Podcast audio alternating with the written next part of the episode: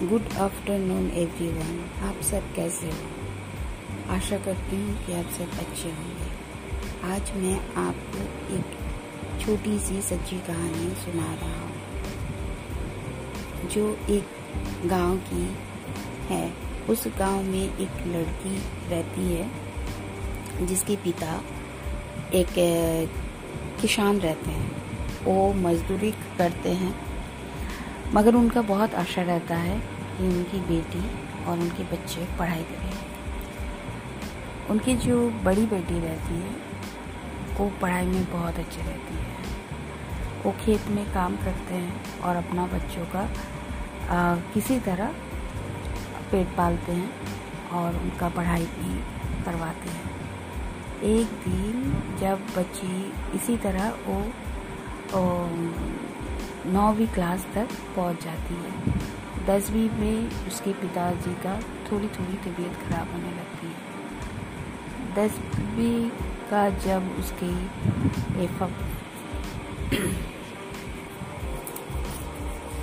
Final परीक्षा रहता है तो उसके पिताजी का देहांत हो जाता है। मगर उसको तो पढ़ने का शौक़ था। अब उसकी मम्मी बोली कि मैं और तुम्हें आगे की पढ़ाई नहीं करवा सकती हूँ। तुम अभी अपने पढ़ाई छोड़ के मेरा हाथ बढ़ाओ क्योंकि हम चारों का परिवार मैं कैसे चलाऊँगी? उसकी छोटी दो बहनें और एक भाई था। इसी तरह वो सोच में पड़ गई, उसको पढ़ना था और पापा का सपना भी पूरा करना था।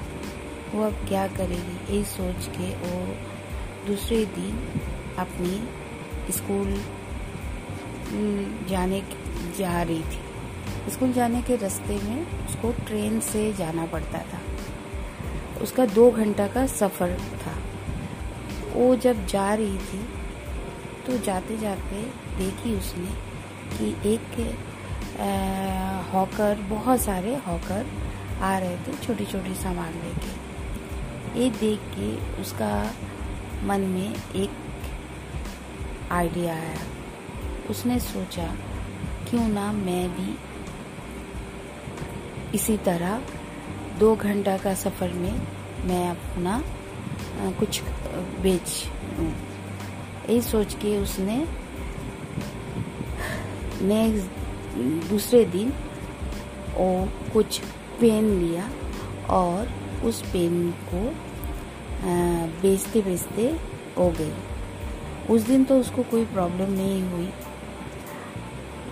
मगर दूसरे, सब बहुत लोगों ने उसको स्कूल ड्रेस पहन के हुए देखा तो बहुत ने टोका इसी वजह से उसने दूसरे दिन अपनी एक जोड़ी, अपनी स्कूल यूनिफॉर्म को अपने बैग में रख ली। और जब वो गई वो प्लेटफॉर्म में अपना चेंज ड्रेस, कपड़ा चेंज करके फिर वो ट्रेन में चढ़ी और वो पूरा रास्ता बेचते बेचते दो घंटा गई। फिर जाके वो अपना स्कूल की और वो प्लेटफॉर्म में फिर उतर के अब कपड़ा चेंज करके फिर वो स्कूल गई। इसी तरह रोज वो करती थी। ये करते करते उसने अपना माध्यमिक पास किया। माध्यमिक पास करने के बाद उसने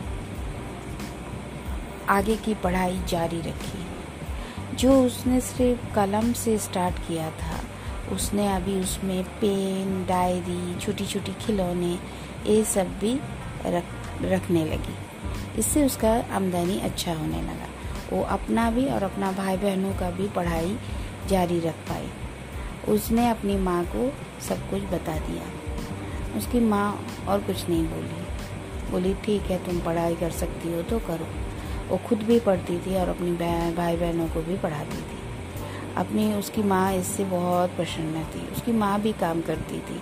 सिलाई का काम करती थी, दूसरों का घर में खाना बनाने का भी काम करती थी। इसी तरह उन लोगों का घर चलता था। एक दिन उसने कॉलेज का पढ़ाई भी कम, पूरा कर लिया। उसके बाद उसने सोचा कि गाँव में बेसिक पानी की बहुत दिक्कत आ गई। ये देख के उसने पानी के लिए गवर्नमेंट ऑफ़िस में गया। देखा वो लोगों का बात किसी ने नहीं सुना। वो देख के उसको बहुत बुरा लगा। तब उन्होंने, उसने देखा कि गाड़ी, एक लाल बत्ती वाली गाड़ी से एक लेडी उतरी और जो तब उसने किसी से पूछा, ये कौन है? तो उन्होंने बोला, ये यहाँ की कलेक्टर है।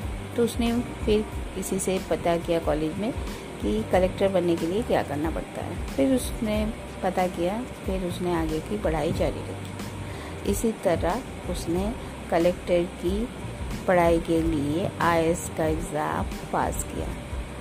और वो आज एक ही बार में आईएएस एग्ज़ाम क्रैक किया।